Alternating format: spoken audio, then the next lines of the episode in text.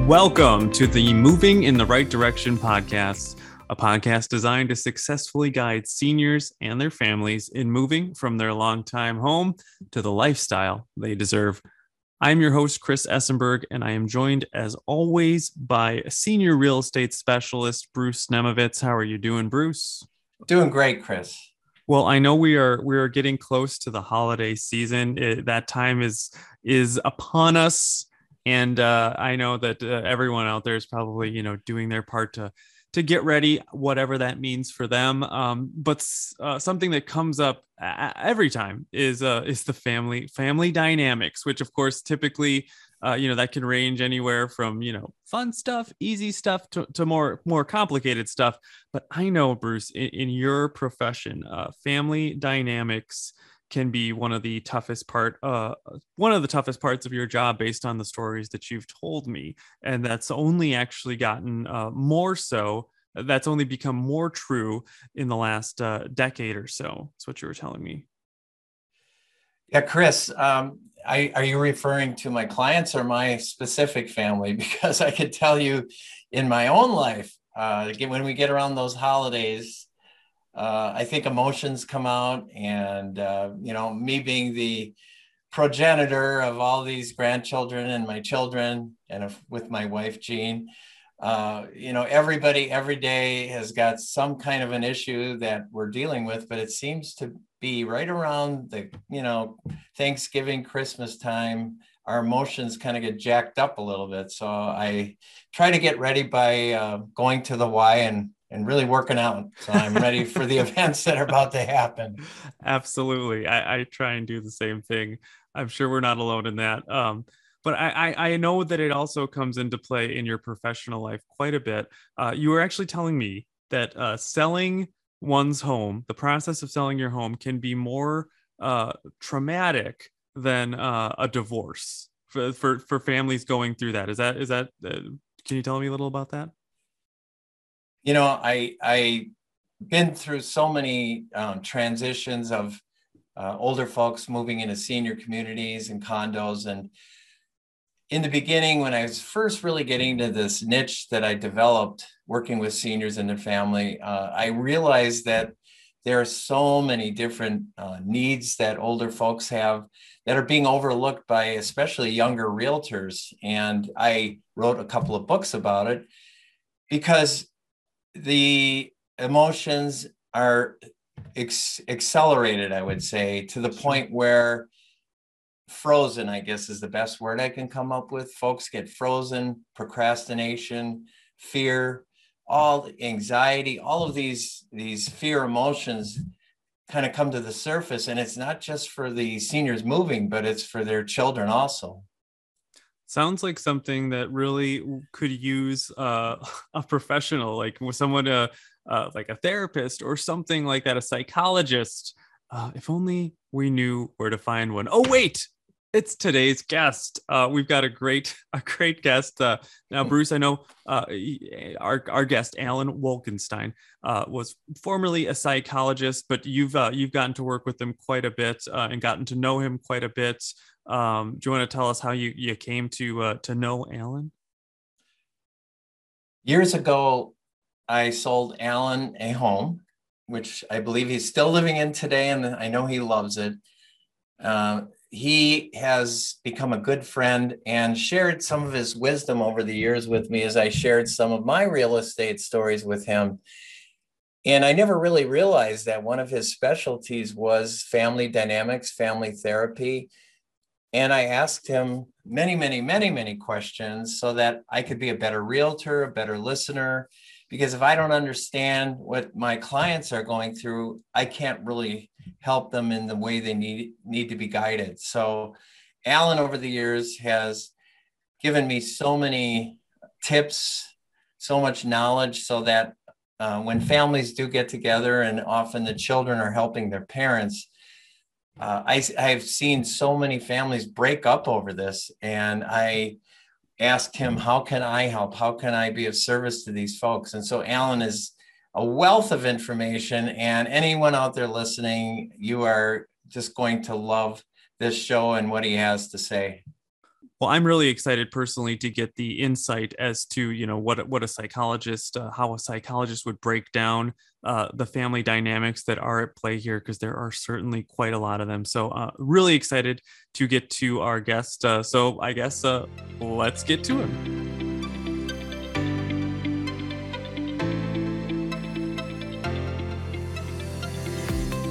I am really excited today to get to our guest. Uh, he is a retired clinical professor of family medicine uh, from the University of Wisconsin School of Medicine and Public Health. Um, he's a psychiatric social worker, family therapist, and he's been doing this for over 40 years. So I wanted to uh, welcome in Alan Wolkenstein. Welcome, Alan. How are you doing today?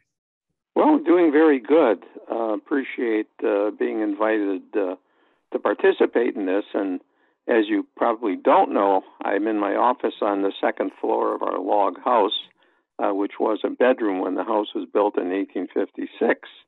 And uh, would share for just a second that um, Kathy and I uh, saw this house um, in 1980 after it had been on the market for three years. Uh, it was uh, empty and uh, in not great condition, and the people who looked at it really weren't able to translate this house into a home.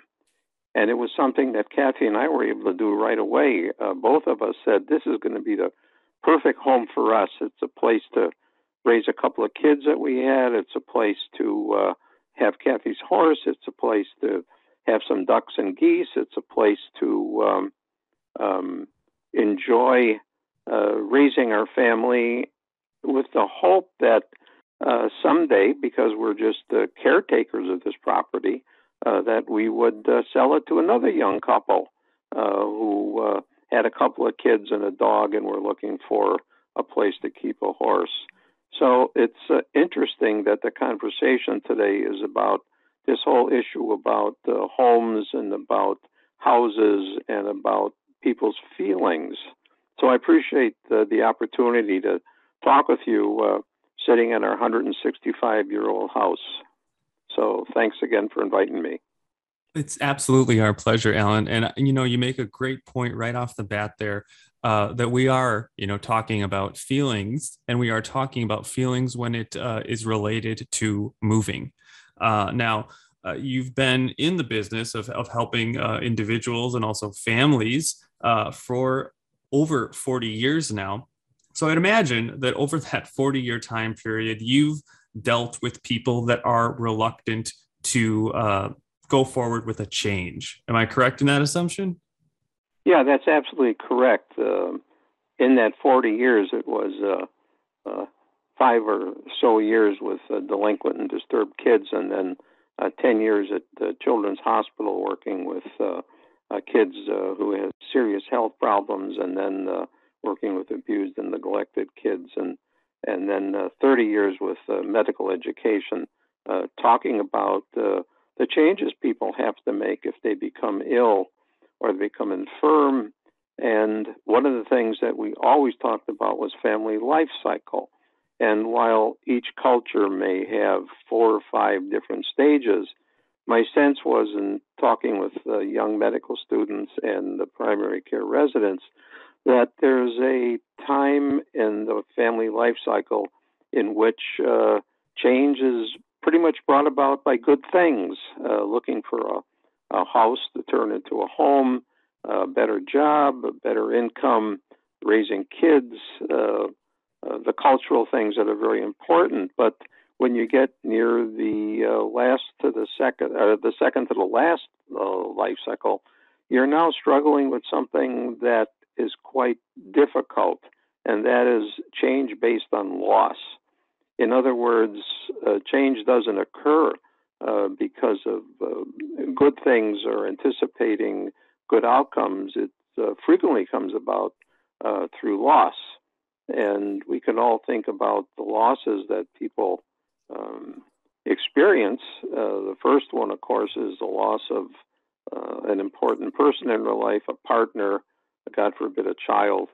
Uh, but it's also a loss of uh, health status. Uh, people don't feel well.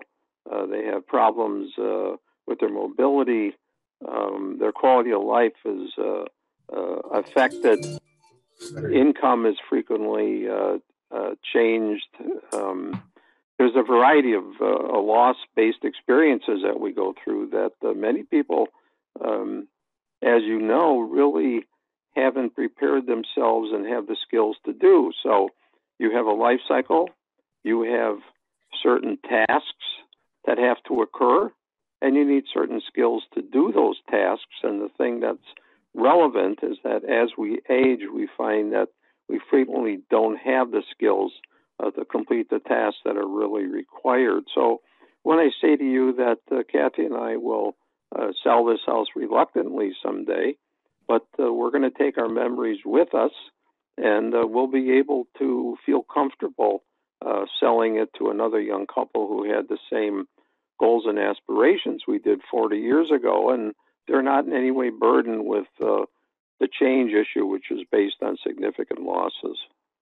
Alan, I have a question for you. I know that uh, in my practice, of course, I'm selling the home, and uh, I'm meeting with people that yes, they they are reluctant. Uh, so often, I sit at the table, and actually, uh, it may come down to tears because um, so often they will say, you know, I absolutely I love my home. I don't want to leave here but I know it's time. I know it's something I have to do.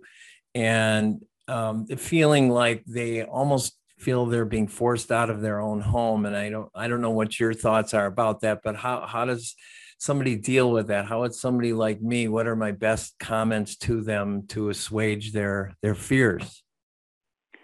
I, I think from the experiences that I've had dealing with uh, similar kinds of uh, change, is that um, people don't like being having a sense of being forced. People don't like having a sense of no other option. People don't like having a sense uh, that uh, they're not in control of their own destiny.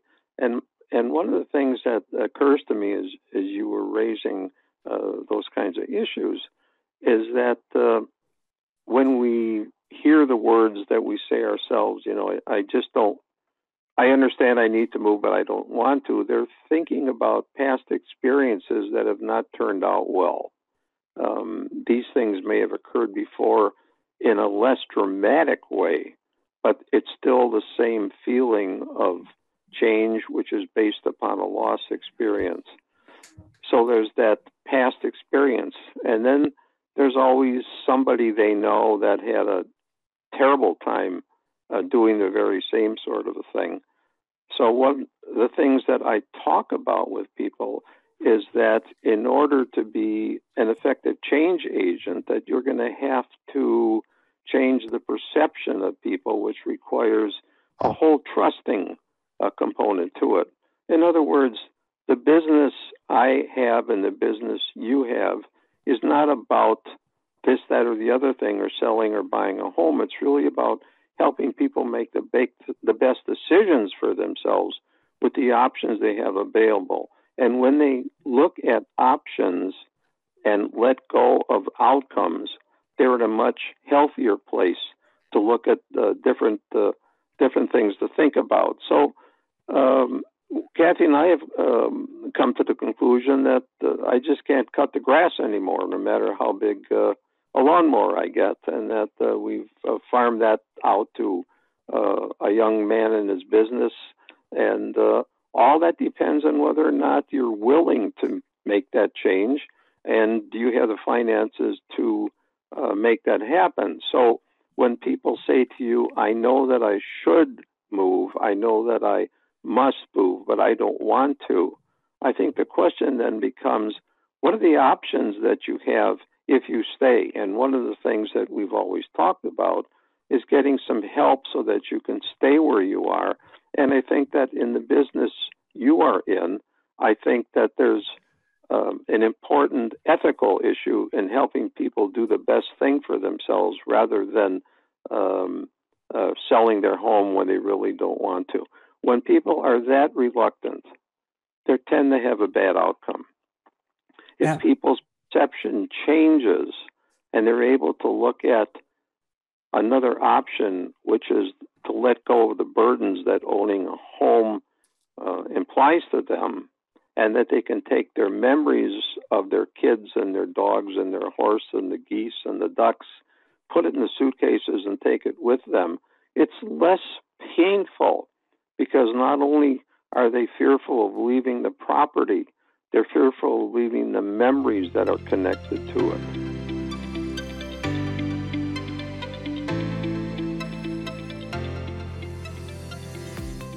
I think you make a great point, Alan. There, um, so well said, and, and, I really like what you said about um, you know having that willingness and letting go of outcomes uh, as as something that can kind of maybe hold us back, uh, because I think we are so used to um, having specific outcomes and this is what i expect to happen and i'm going to do this and this and this is going to happen and we can have positive scripts for that and we can have negative scripts for that uh, but often especially as life goes on i think you know we find uh, or you know especially people in, in your line of work will find that having those specific scripts is not uh, is not helpful and actually can sabotage us and thinking, well, if this happens, that means it's a bad thing. And my outcome is that this bad thing will happen. And I'm going to hold on to that outcome. So, absolutely. So, if I reframe what you've just said in terms of the visionary sort of thing, and reframing is a is a family therapy term. If you're taking a picture of somebody and you reframe it, well, you just move the camera a little bit to the right or a little bit to the left, and you see things that you didn't see before. Even though the main character is not in the middle, they're a little bit to the left, but you see a lot of other things. So my experience has been that when we offer the option of talking about something and helping people explore the options, they're in a better position. Now, as part of that, we all know about visions. In other words, I'm not into sports very much anymore, but I know that a, a good uh, pitcher has a vision of throwing that 95 mile per hour fastball. A good hitter has a vision of being able to step up to the plate and whacked that 95 mile per hour fastball for a home run golfers think about a hole in one. They envision themselves doing it. Um, fishermen have a vision of casting out and catching that seven pound bass that's been messing around in, in his boat. So people have positive visions. And one of the things that I encourage people to do who are even thinking about the possibility of moving is to look at the vision they have about what would that move be like. So for example, let us say that I'm willing to move. I'm going to take my memories and put them in all of the uh, the things we're going to take with us, and we always take something with us. Then we begin to think about where can I go? Well, you could buy another house that's smaller. You can rent an apartment. You could maybe get a condo. You could maybe uh, even move to a retirement community uh, that has an option for a very safe and independent living. But the important thing is to reduce the amount of losses we feel so that the vision is much clearer, really much more honest, and much more positive. And that's the re- responsibility of the people who do the work we do when people come to us for help. Alan, I know that when I go into a home again, and sometimes I'll meet with uh, you know the the parent and the child helping them, but uh, which we might get into in a little while. But uh, I will hear many many different types of reasons. Now they could be excuses why they feel that this is not something that they can do, although they want to do it. Uh, I know that when the market was crashing in 2008, um, it was almost a relief for many people because their kids wanted them to move to be able to say, well, I can't sell my home because nothing's selling and the prices are crashing. And then after that, uh, when you know the market changed and prices go up, uh, I'll hear, well, I can't sell now because um, you know basically the market's going up and I want to wait till it hits the peak and this is the only money I'll ever have. And then I'll hear other uh, reasons, but how is somebody, in, including a child, how, how do we know when what they're saying is more of I guess, glossing over something deeper inside? Well, you know, as I'm listening to uh, the scenarios that uh, uh, that you're, you're presenting, my sense is that many of them are based on two feelings we have. We frequently, when there's a possibility of change, we begin to feel lonely. We begin to feel that part of that loneliness is that nobody understands, including our adult children. And we sometimes feel isolated. In other words, even if there's people around us, we feel cut off from them. And we feel anxious, which is a terrible feeling.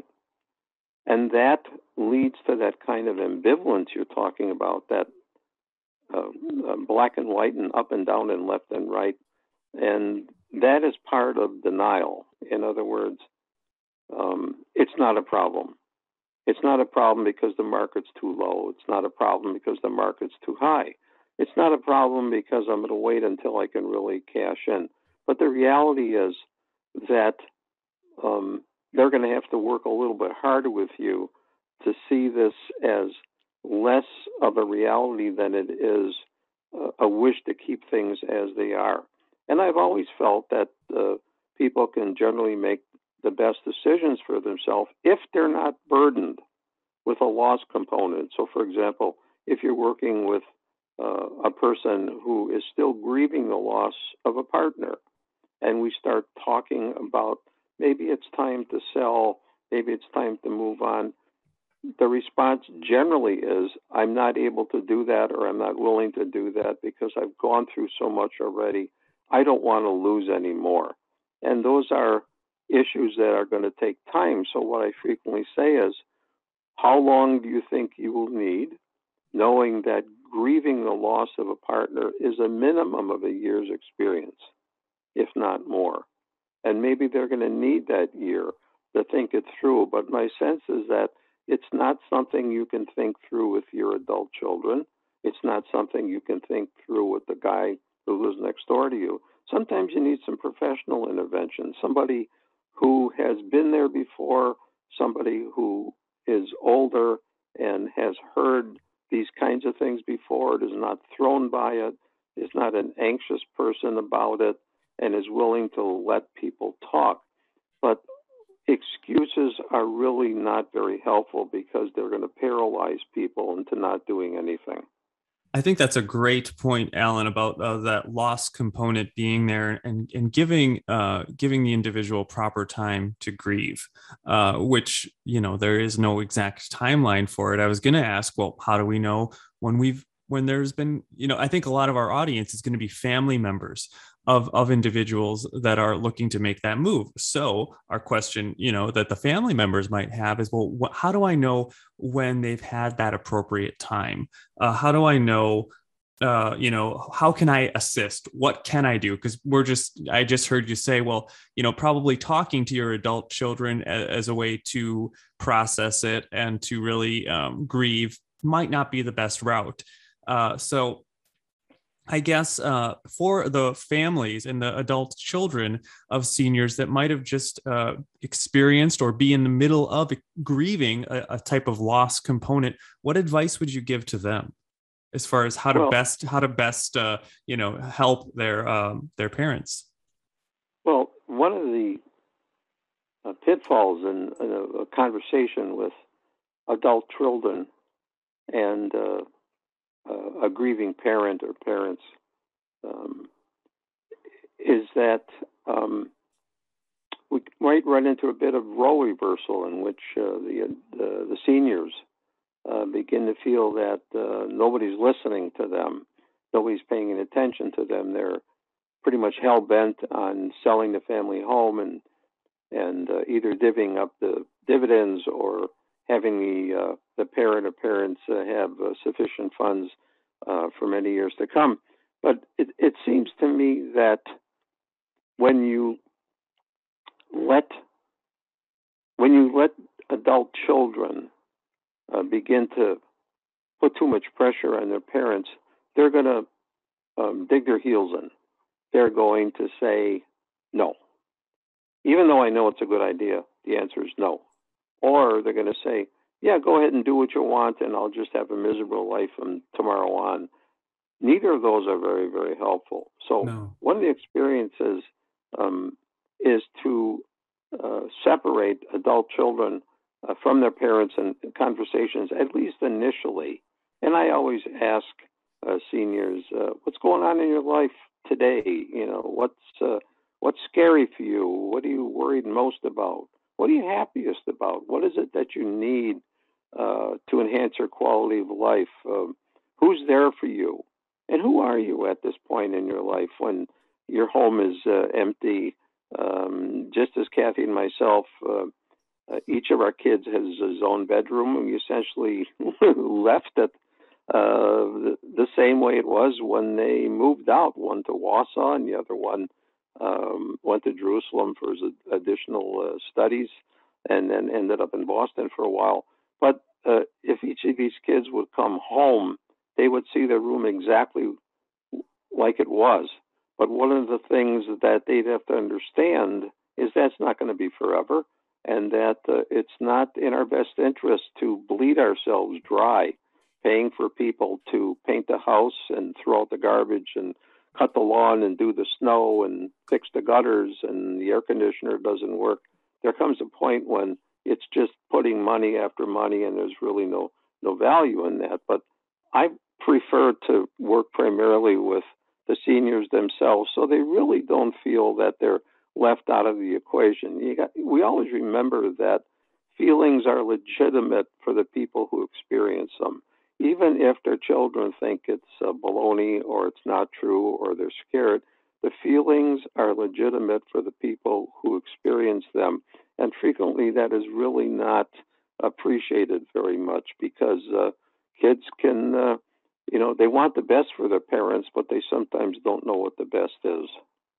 Alan, I know when I'm uh, talking with some of the folks, they say exactly what you're saying sometimes they feel like you know they're the child and i think it's important and maybe you want to touch on this as, as far as the words that we use for instance sometimes uh, the children might say you know mom you know dad i am worried about you. I think you should move. I think it's time. And the word is i i i and the parent is thinking it's about them them them. They just want me out don't have to worry about me anymore and that kind of thing. So what do you think about the actual the way we talk to our parents? I think that is extremely important because when we engage in what you're describing as role reversal in other words these adult children are beginning to feel that they're in charge that they know the right thing to do um, they got a better handle on what their parents need uh, focusing many many times not on finances as much as safety and there's a one of the things about um, feelings is that even if they're illogical, they're sometimes based on a, on a bit of reality. So when we get into a situation that you realize is a role reversal, you're going to have to try and stop it because when children assume the parental role, they sort of forgot about what happened in the last 50 years. Their parents are always their parents. They will no longer be little kids or teenagers or young adults or even middle aged adults, but they're never going to be their parent's parent. And therefore, I want to make sure that when I talk with them, I try and say that when we use the word, I think you should and I think you should, that's degrading to a, a senior adult who has spent the last 50 years uh, uh, being the parent. Your parents are always your parents. They're never your children.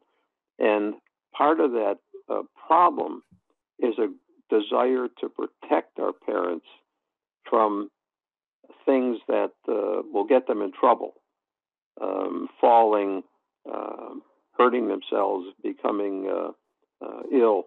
And then there's always the the other safety factor about not having the funds to keep pouring into a house, and that's the point where somebody who does the people work has to just help the children understand that what they're doing is pushing their parents into decision making that they don't want, which is always going to have a negative outcome. There's no way that the parent is going to have a vision of a successful outcome if they feel that kind of pressure of being the child.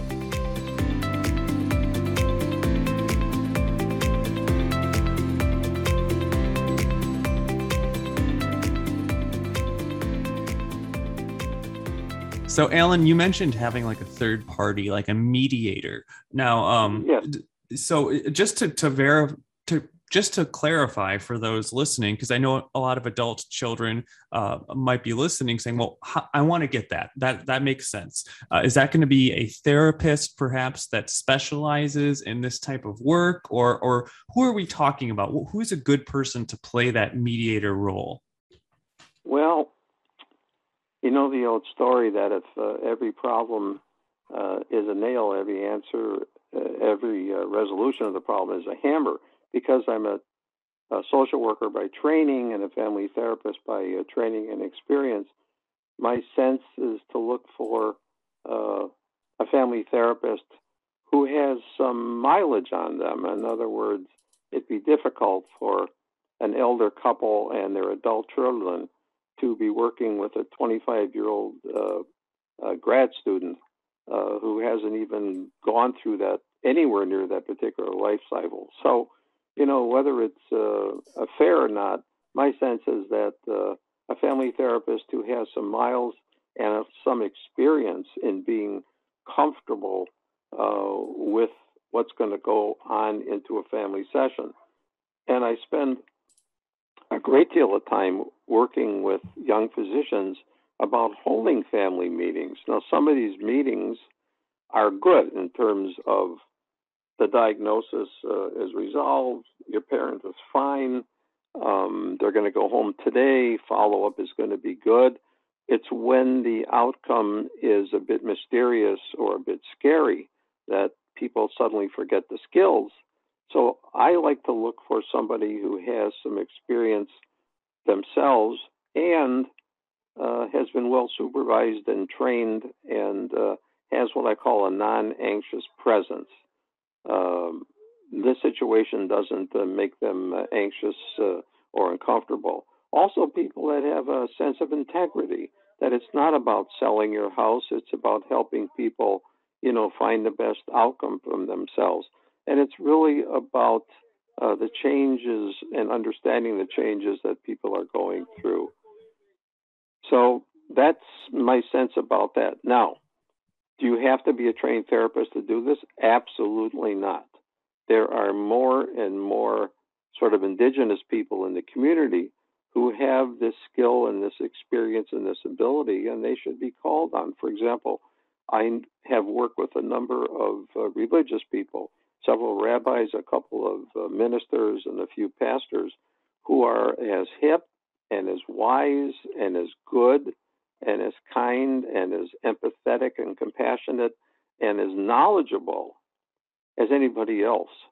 So I think that when uh, families looking for what you call a negotiator or someone who can help them, you know, through the challenge they're facing, you need to find somebody that will, you know, meet the need rather than somebody who's got the right degree. I think you make a great point there, and and I also really wanted to just restate something you said a little earlier uh, that uh, you know feelings are legitimate for the people that experience them, and I know uh, for many of our adult children listeners, we'll just call them that, uh, they're uh, you know they sometimes uh, we that we they can be blinded by you know their ego but also their role. Uh you know okay well i am you know i am at the height of of my you know kind of my life. I'm making decisions for my own children. I'm watching over them. Well now i know that mom or dad are in this situation. I need to protect them. I need to take that role that role reversal that you were talking about that happens for them as well. Uh, but then you know what what can occur, I think, uh, very, very much. Uh, what can occur a lot of the time is people can forget that uh, the feelings that their um, parents are experiencing are absolutely legitimate and they should not be marginalized. Right. In other words, it, it is uh, not nice to say to your adult parents, don't feel that way. Or you really don't feel that way, you're just saying it. Those are degrading, inappropriate, and unnecessary. And I'm glad you're bringing that up because, you know, there's another um, area that I wanted to bring up, and that's about the worlds that we live in. You know, so we have an internal world. That's the world that each of you has of what you think, what you feel, um, your dreams, your aspirations, your worries, and stuff like that. And then there's a real world, how you relate to other people, your experiences in the real world, and things like that. When people are not in conflict or they're not being sabotaged by their own stuff or that they're not uh, in trouble, the worlds are parallel and they go along very well. But if you get to the point where they're in a grief loss experience, or they're in conflict with their own kids, or they have lost their friends, or they are so uncertain and worried about their future, those worlds are going to conflict with each other. And what their adult children are going to see are confused and frightened and scared parents that weren't like that before. And, and in fact, I've heard so many adult children say to me in front of their parents, I have never seen my parents afraid before as I see them now. And my and then my comment is, well, what is that like for you? Where do you feel that? And what they'll say is it scares them to see their parents afraid. And I've had one senior father say, Don't don't be afraid of your fears, which I thought was a great comment. In, other words, the adult children sees their parent afraid and worried and uncertain about the future, and it scares them because they may, may never have seen it. Now, it doesn't mean it wasn't there. It just means they're too busy doing their own life that they haven't seen it. But now, you know, it's pretty blatant, it's pretty out in the open, and that's what scares them so much. So that senior adult saying, don't be so afraid of your fears, I think was a very reasonable sort of a thing. It is so inappropriate to say to anybody, oh, don't feel that way, or that's not the way you feel. That just makes them dig their heels and then feel, I'm lonely, I'm isolated from people that are helpful, and I'm fearful. And then if you don't work on those things, you get to the three things that really bother people. One is a sense of being mad, just angry. One is a sense of being sad, depressed. One the sense is uh, being scared, which is anxious. When you put those three together into a senior adult or to anybody, you can see how difficult it is to see good options as what they should be doing, including whether they should move or not.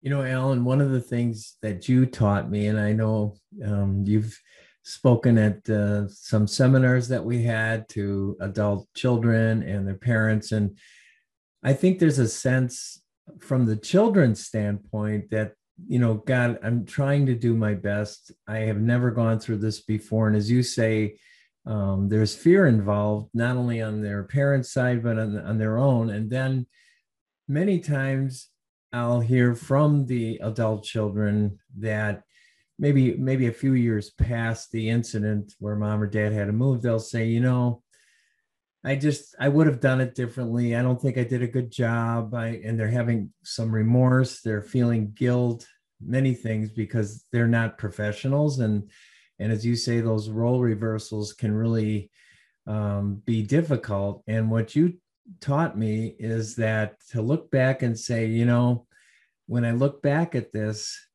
basically I did the best I could at the time. And and again, that has really stuck with me.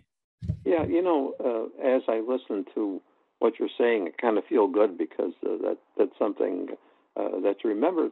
The thing that that's really fascinating is uh, the fact that we seldom feel we've done the best that we can. So when an adult child has a sense of remorse or guilt, I always bring up the thing that you know you ought to feel guilty if you don't do what you're supposed to do or you do something you shouldn't do. The rest of it is just gravy people do the best they can under the circumstances. And when you have an adult child is faced with frightened parents, it's easy for that fear and that anxiety to sort of contaminate the adult children and certainly contaminate the relationship. Um, it's a very difficult time for many people. Now, I would be remiss, and so would everybody, if we said that, well, everybody goes through this, and you know that's just part of the price you pay for being older. And the truth of the matter is, is that I work with a bunch of people in retirement communities who couldn't wait to sell their house and get into a retirement community where they don't have to do anything except, you know, pay the bills. And I honor those people. I think that's absolutely wonderful and pleased for them. But the people that are having a tough time, those are the people that need our intervention in a much more positive and, and, and directed way. And I like the fact that, you know, you make it clear to them that they really tried to do the best they could under the circumstances and didn't have any experience to fall back on. And they did the best they could. And uh, hopefully that uh, guilt and, remorse will uh, eventually fade away and then replaced by those memories that are much more positive. Absolutely. I, you know, I think so. What I'm hearing from you, Alan, is that we all are essentially, for the most part, trying to do our best in the given situation. At, at, at any given time we're trying to do our best but yet so many of us look back and say well we didn't do enough. We didn't do that. So we're left with all this guilt and and and and we're left with anxiety about am i going to be able to do my best this time around or with the next thing? So i think giving giving ourselves some grace is definitely important uh, and some and some self love and understanding because it is a difficult situation. And like you're saying a lot of times uh, these adult children are seeing their parents in situations that they've never seen them in before. Again not that they haven't experienced it the, the actual parents but uh, that they're they've never seen them in this state. So it's a it's a big bridge to cross for everybody involved. And so I think giving every, you know, for each of the involved parties to give themselves a little grace, understand it's, you know, it, it's, it is difficult and it is uh, something that they haven't dealt with before. And then I also like, you know, that you were saying a great uh, way to, to get to a good place with this is to try and envision what a successful outcome, not that we have to marry ourselves to that outcome because we shouldn't do that, but to just envision what a successful outcome could look like and really key in on that because so much of the time, and I know I can speak for myself, I will focus on the potential negative outcomes. And that's where I will put my energy. it doesn't go well. You know, I like the whole self-fulfilling prophecy thing. You know, if I'm gonna say, well, if I I'm not gonna I'm not going to hit a home run. I don't play baseball, but so I guess I really won't. But if I did, just thinking about that over and over, uh, you know, and letting my anxiety run, uh, you know, wild with it, uh, chances are you know i'm not going to do it but you always hear especially uh, stories from successful people that they do they envision that and they say this this can happen. I'm this is what it's going to feel like. This is what it's going to look like. This is what it's going to smell like. I mean whatever you want to whatever you want to do but really putting yourself in that situation and envisioning what a successful outcome uh, would look like. Absolutely. I think you're absolutely right. The envisioning is going to require some energy it's going to require input from you if you're dealing with a family that major loss has occurred. They're going to have to get their energy from someplace. Now, it's easier to conjure up negative energy than positive. We already know that. It's easier to take the negative perceptions and visions and go with that as if that's reality. And the truth of the matter is, it's not reality. It may be based on past failures, it may be based on the facts that we have, that previous conversations, and then I know that Bruce and I have spent a lot of time talking about the difficult conversations that occur between adult children and their senior parents. And these uh, difficult conversations frequently occur because everybody's got an opinion. Everybody thinks they know what's best, and, and really the people who should be knowing what's best are the people that are struggling. My last sense about this is that there's nothing wrong in the struggle. There's nothing wrong in the energy spent in thinking this through carefully. There's nothing wrong with taking the time. And sometimes that time is not only required, but you got to do something with the time. So, in other words, if people want to push this off and say, well, give me, you know, three months to whatever, my comment always is what are you going to do in those three months that will give you a successful outcome? They have to have a task, they have to have a, uh, something to do because time may heal, but you got to do something with that time. Very well put. I, I think that it's so important that people, uh, you know, have the the time that they need, but also not just using it as kind of a, a, a way to have an excuse and just put things off and procrastinate. So uh, I think very important. Chris, uh, I can't thank you enough for you know helping to put this um, show together because um, you've asked me in the past, you know, who can we, who do you think would be a great guest, um, you know, could share some really important information. And uh, Alan, today, I think of all of the podcasts um, that we've had, this one to me is the most critical because if we can't get past the feelings of remorse and sadness and and loss we're not going to move forward. And all of the other podcasts really aren't going to have as great a meaning until we do acknowledge those feelings. So I just want to say to you, thank you so much for agreeing to participate in this. And I know uh, your words are going to be shared with many people, and I'm going to share them with many of my clients um, so that they can understand better how to get through this and do it with a sense of dignity and respect for their parents and for the parents to understand more about what their children are feeling so they can move forward. So thank you so much, Alan. Oh, you're very welcome. You know, I'm uh, sitting up here looking out the window thinking, God, it's so beautiful today.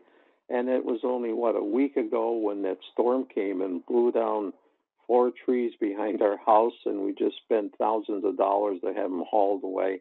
And I was thinking, well, that's just part of the change. You know, when we moved in, those trees weren't there, and 40 years later, they're there, and now they're gone.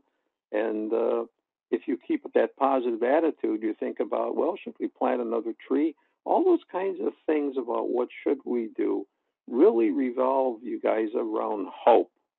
If you don't have hope, you're not going to think about replanting the trees. If you don't have hope, you're not going to think about a positive outcome. If you don't have hope, you're not going to think about interesting ways to keep one's dignity and presence in difficult times. We know that loss hurls us sometimes to the ends of the earth. The way back, and many people just don't know the way back. But the people who try to find the way back will find quickly that the pathways are clouded over.